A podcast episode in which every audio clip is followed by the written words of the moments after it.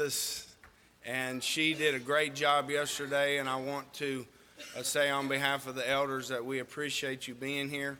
And I know the ladies yesterday had a great day, and everything was prepared well. Appreciate all those who helped decorate and prepare the food, and even the servers did I. um, Eddie Cron kept us straight, and it ended up being a pretty good day. Also, I'm glad that JoJo's back. Thanks for your prayers. I appreciate her being there. It's been a void uh, on the pew, and she's back. So I appreciate it. Miss Lynn's here. I'm glad she's back. And Jimmy, we got a lot of people that are back, and I appreciate the prayers uh, for the saints. Isn't it a powerful thing, prayer? Doesn't it help? I mean, we prayed for them to be here, and here they are, right? What a, a blessing that is. It's not just something that we do just because. We do it because we know that, that God answers prayers. What a blessing that is that we have in Christ Jesus. So today, I want to start a new series, and it, the series is entitled The Power of Words. And today, our series uh, starts with the title Our Words. You know, you ever heard the saying, Sticks and stones may break my bones, but words will never hurt me? What do you think about that? what about this one? Sticks and stones may break my bones, but words will never hurt me unless I believe them then they can destroy me. How powerful are our words? They can be reckless, they can be rewarding, they can be true, they can be false, they can be hateful, or they can be pleasing. They could be condemning or they could be compassionate. James chapter 3, verse 5 says, Even so, the tongue is a little member and boasts great things. The reality is that our words have power to build up or tear down. Am I right about it? We live in a world of social media, and we've all seen the effects that it has on the people who write things on those sites. We see it in the TV by the things that people say to each other. The truth is that relationships can be utterly destroyed by just a few words. So, we are about to go into this series on the power of words knowing just how big of a responsibility it is for us as Christians to use them as the Lord sees fit. Amen? One of the most common reasons people seek help from a counselor, a minister, or a therapist, or an elder is because they carry the weight of shame from harsh and mean spirited words spoken about them. Many have carried the shame for decades, and it has shaped their life and relationships in a toxic way. The truth is, those harsh words are killing them day by day. Has somebody ever said something to you that hurt your feelings? I guarantee you can think about that moment right now. Have you ever said something to somebody that has hurt their feelings? I bet you could think of that moment right now. No wonder the psalmist said in Psalm 141 3, Set a guard, O Lord, over my mouth. Put it over my mouth. Keep watch over the door of my lips. Why would he say that? Because the things that we say are a big deal. The way that we say things are a big deal. The sad reality is that the world and even Christians, our own brethren, us, have a real struggle with words. But as children of God, we are not to use our words to destroy each other. We're supposed to use our words to build each other up, to help and to bless each other.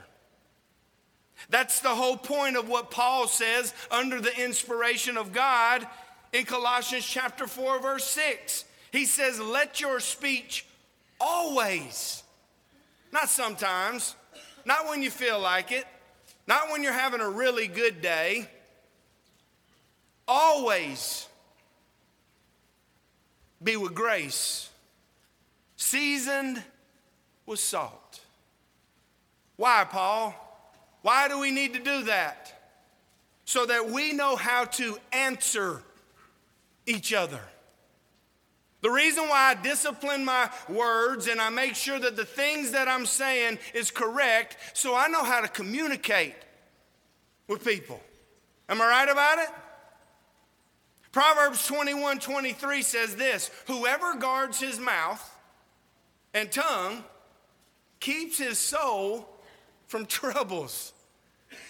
Brethren, I don't know about you, but I don't like being in trouble. Do you? There was only a couple times that I got called to the principal's office and I did not like it. How about you? It was not a good feeling. Or what about when you had to walk into your parents' room? I'll be in there in a minute. You just go in there and sit down. You remember that long 20 minute wait thinking, what in the world is going to happen, right? I mean, I don't even know what I did. But Jesus, the Master, the Savior, he takes us into a deeper understanding of why we speak the things we speak to each other. Here it is, brethren. Matthew chapter 15, verse 18. You remember when Jesus says, But those things which proceed out of the mouth, where do they come? They don't just come from out of nowhere. No, they come from the heart. And they defile a man. When we think about our lives, and we think about what we're saying to each other, what we're saying about each other, what is really in our hearts? Good or evil?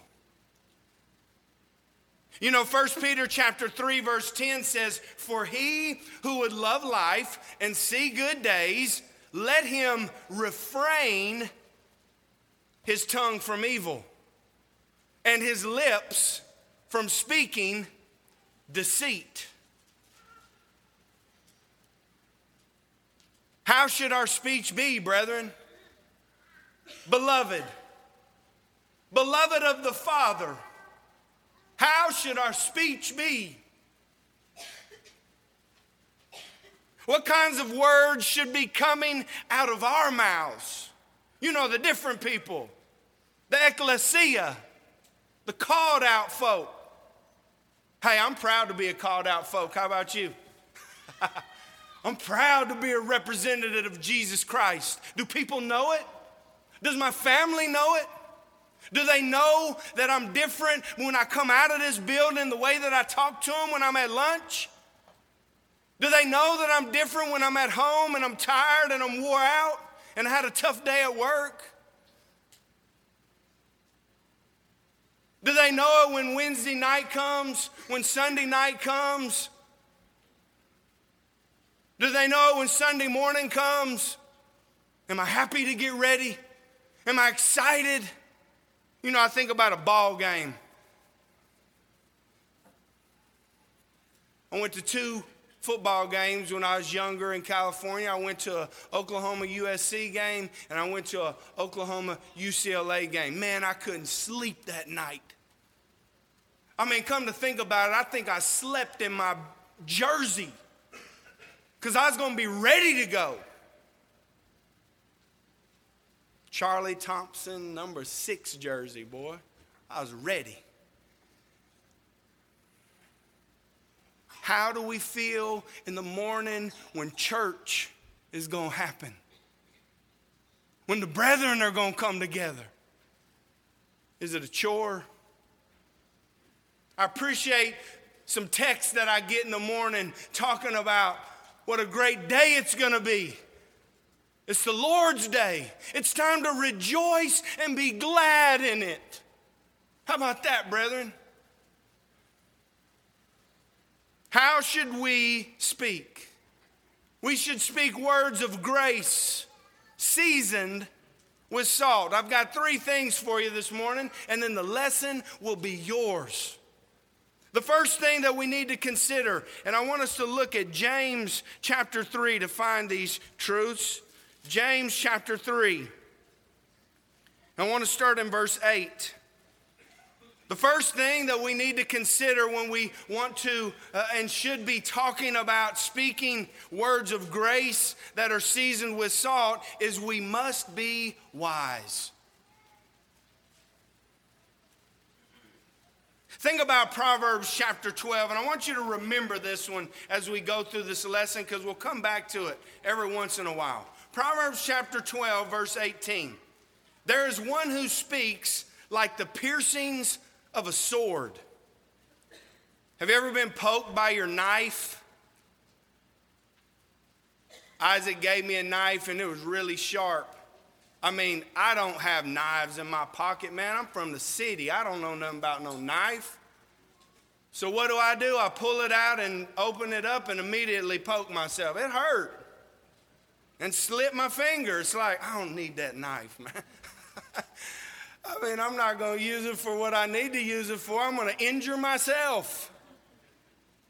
That's a bless your heart moment. It's okay. Y'all can laugh at that, right? so I don't carry a knife.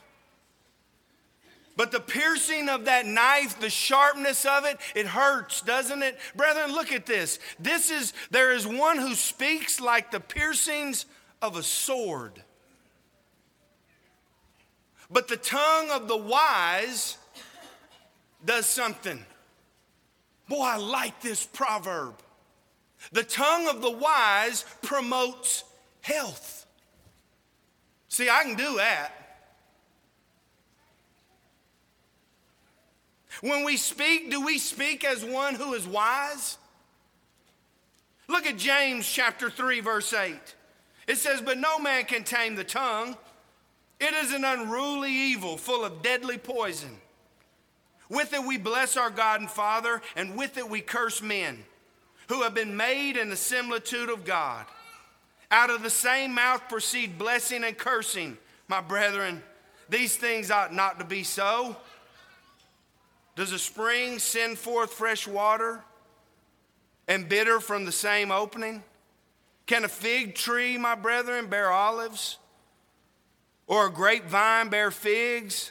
Thus, no spring yields both salt water and fresh.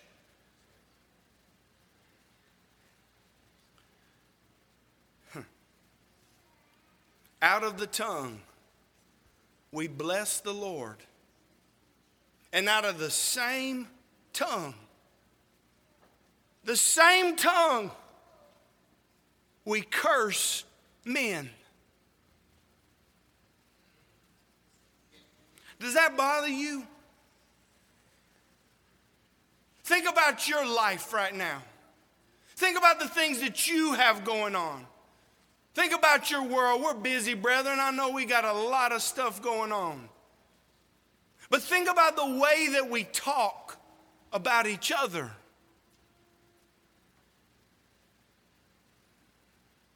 Do we talk as one who's wise?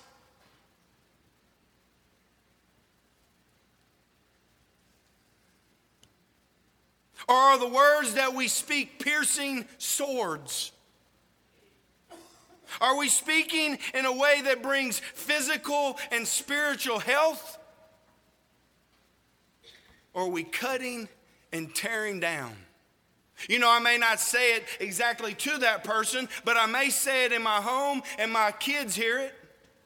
And then the next time they see that person, what do they think? And then the effect continues and it continues, and this virus grows. And now I look like a hypocrite to my children, and now my children think being a hypocrite is all good. That's what Christianity is about. We're different. If you call yourself a Christian, you're different. Jesus said, if anybody wants to follow me, the first thing that you're going to have to do to be on my team is deny yourself and become just like me. You think Jesus talked bad about somebody? You think Jesus blessed the Lord when he prayed and then cursed Peter and Paul and James?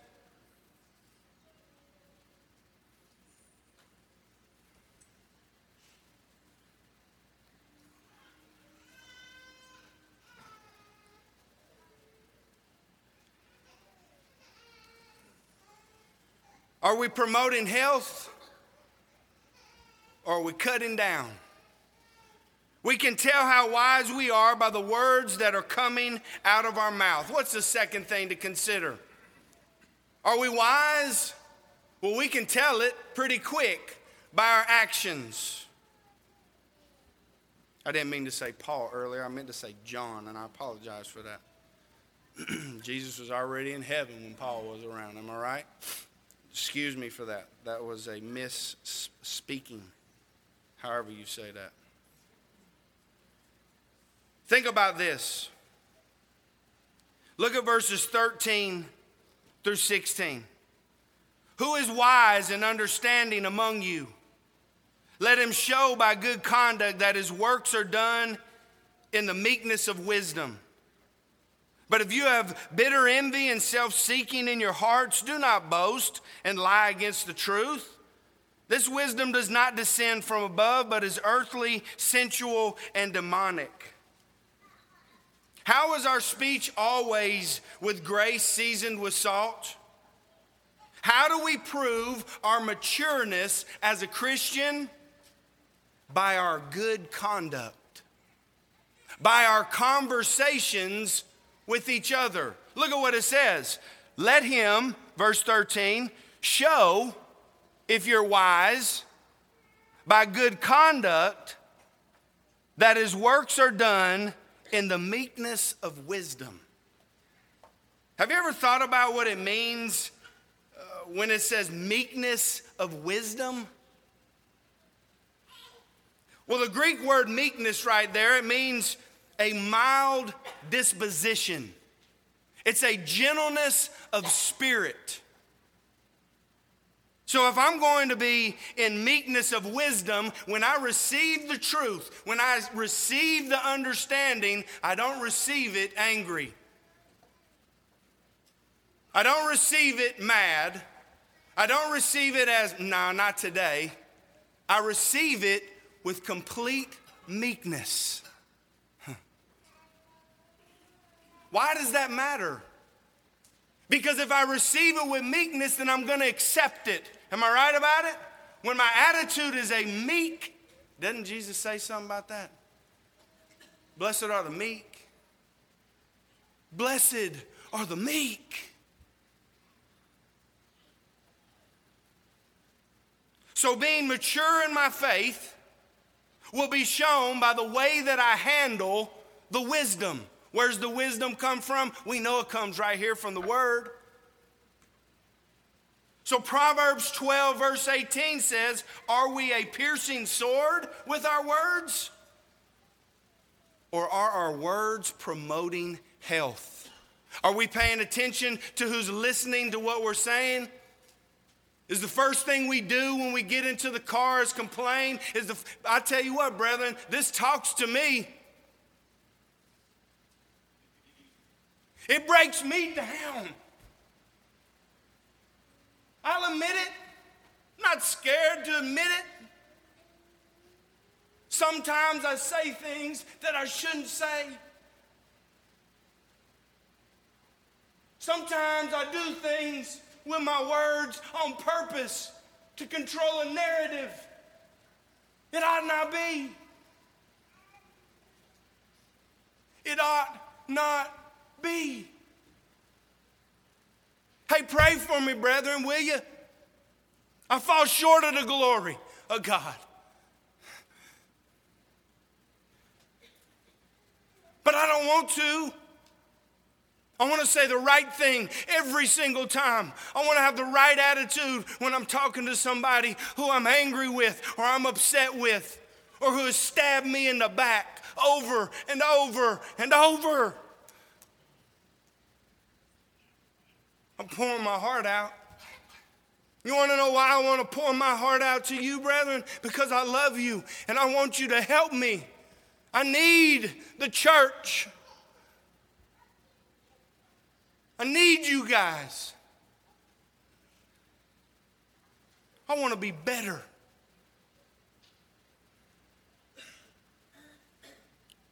Are we piercing each other? Or are we promoting health? Brethren, we can know where, real quick, where we stand in our lives when we put this application into play. And James even adds more to the understanding. Look at verses 15 and 16.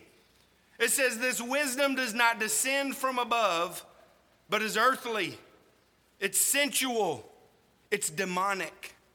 Demonic. You know, this piercing sword attitude, it's full of bitter envy, it's full of self seeking. Have we ever stopped and thought about the way we talk? Really? Have we ever stopped and thought about the way that we talk about each other? Is it always based on making us look good and never being our fault? Is it always, uh, are we always ready to put it out on somebody else and never being willing to admit our faults? You know, I struggle with that, but today I'm about to tell you right now, I'm admitting my faults. I struggle sometimes, not all the time. Sometimes I do really good. Sometimes I do great, but sometimes I don't. And I say things to Aaron that I shouldn't say, and I say it in a disrespectful way, and I say things to Isaac. And I say things to the brethren because I get angry and I get frustrated. And you know what? I apologize if I have. But it's time to get real in our lives we can make a huge impact on each other by the things that we say. I love getting a compliment. I love somebody telling me that they got a verse that they've been studying about and they appreciate it because I remind them of something in that verse. I appreciate those things. Don't you? But having bitter envy towards somebody, being self seeking and controlling that narrative and building that team so you can get things accomplished, it ought not be, brethren. It ought not be. How do I make my speech always with grace, seasoned with salt? I've got to be wise in my thinking and I've got to make sure my actions are done in meekness of wisdom. But, brethren, neither one of those points will happen in your life if the last point isn't you. You won't be wise, and your actions will not be according to God's will if this point is not who you are. The last thing to consider is how do we have words of grace seasoned with salt? We're spiritually minded. Look at verses 17 and 18. It says, But the wisdom that is far is from above is first pure, then peaceable, gentle, willing to yield, full of mercy and good fruits, without partiality and without hypocrisy. Now, the fruit of righteousness is sown in peace by those who make peace. This is a great verse.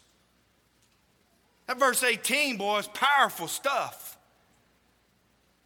You want to know where words of grace seasoned with salt that promote health come from? They come from a heart that has pure wisdom in it. It comes from a heart that is gentle. It comes from a heart that is willing to yield. To yield. You know what? That person has hurt my feelings over and over again. And you know what? I want to say something so bad. It's controlling me, but not today. I'm going to yield to temptation. I'm going to go about it another way. You remember what Paul says about helping your enemy? Remember what ends up happening if you do it? The Bible says that you heap coals of fire on their head. Now, that's good stuff. Maybe not for the person that's getting coals heaped on their head.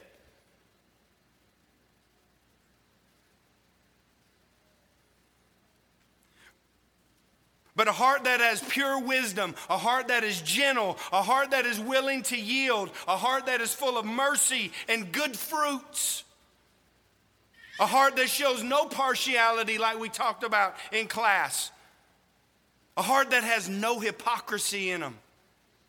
That heart, that heart will produce, here it is.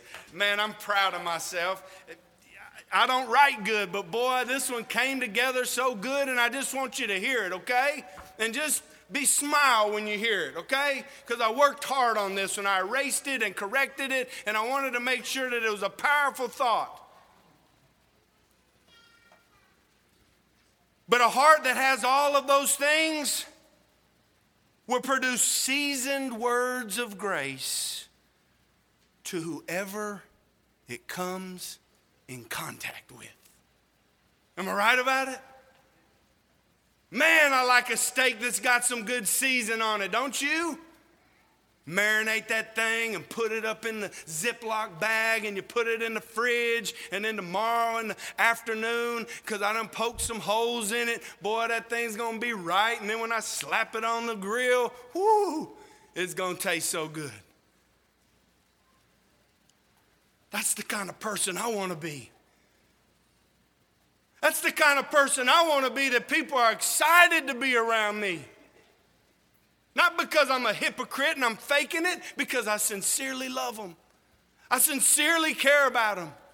And I want to help them through tough times. I want to help them through problems. Not swaying from the truth, not watering it down. I'm not talking about any of that. I'm talking about being there and being an encouragement. But that only happens if we are spiritually minded. Are we? I want you to think about Romans chapter 5, 8, verse 5, 6, 7, and 8 as we close. For those who live according to the flesh set their mind on the things of the flesh. But those who live according to the Spirit, the things of the Spirit, you have to ask yourself this question Are you living by the Spirit? Or are you living in the middle? Or are you living totally for the flesh? Well, here's the deal that middle, still in the flesh. But look at what verse 6 says it says, For to be carnally minded or fleshly minded is death but to be spiritually minded is life and peace. As a Christian, what do we want? We want to go to heaven, don't we? I want to go to heaven so bad, don't you? But you know what else I want while I'm living here on this earth? I want peace. Don't you? I don't want chaos in my life. One of the biggest compliments that I got from my dad is when he came into my house, he said, This is a house of peace. That's awesome. That made me feel great. But to be carnally minded is death.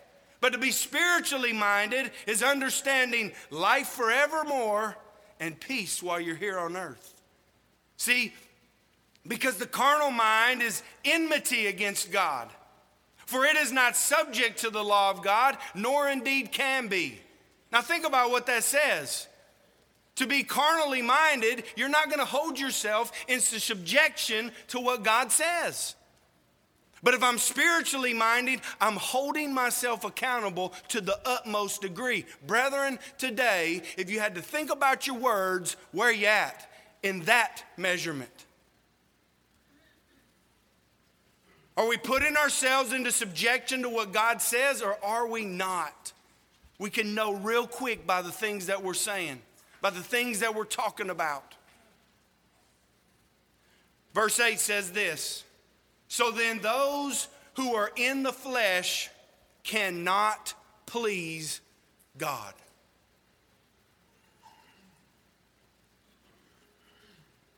As we begin this study on the power of words, let us strive this week like you never have before. Please do it for me. Like you never have before. Speak words of grace, seasoned with salt. So we'll know how to answer each other. So we'll know how to talk to each other. Brethren, let this be your prayer. Psalm 19 14. Listen to what it says. Let the word speak. Let the spirit be in your heart. Let the words of my mouth and the meditation of my heart be acceptable in your sight. Oh Lord. Oh Lord. My strength my Redeemer. Don't you know that your Redeemer lives? Don't you know that your Redeemer loves you? Don't you know that your strength comes from Him alone?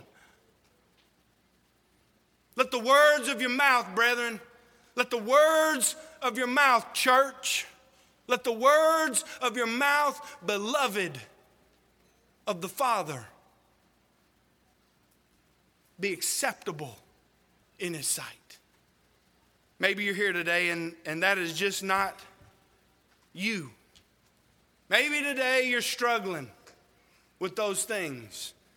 Maybe the way that you talk are not acceptable to God and they're just outright disrespectful to Him. Make it right today. Ask the Lord to forgive you, and He'll cleanse you, and He'll wash it away, and change. Turn from those actions and live like you should. But maybe you're here today and you're not a Christian. Maybe you're here today and you're contemplating it. Here's what I want to tell you, friend. Outside of Jesus Christ, there are no spiritual blessings. That is not my opinion. I didn't make it up. It's what the Word of God says. Oh, this is my favorite part. Because Jesus made a way for you. Jesus made a way for you to be His, and He did it with His blood.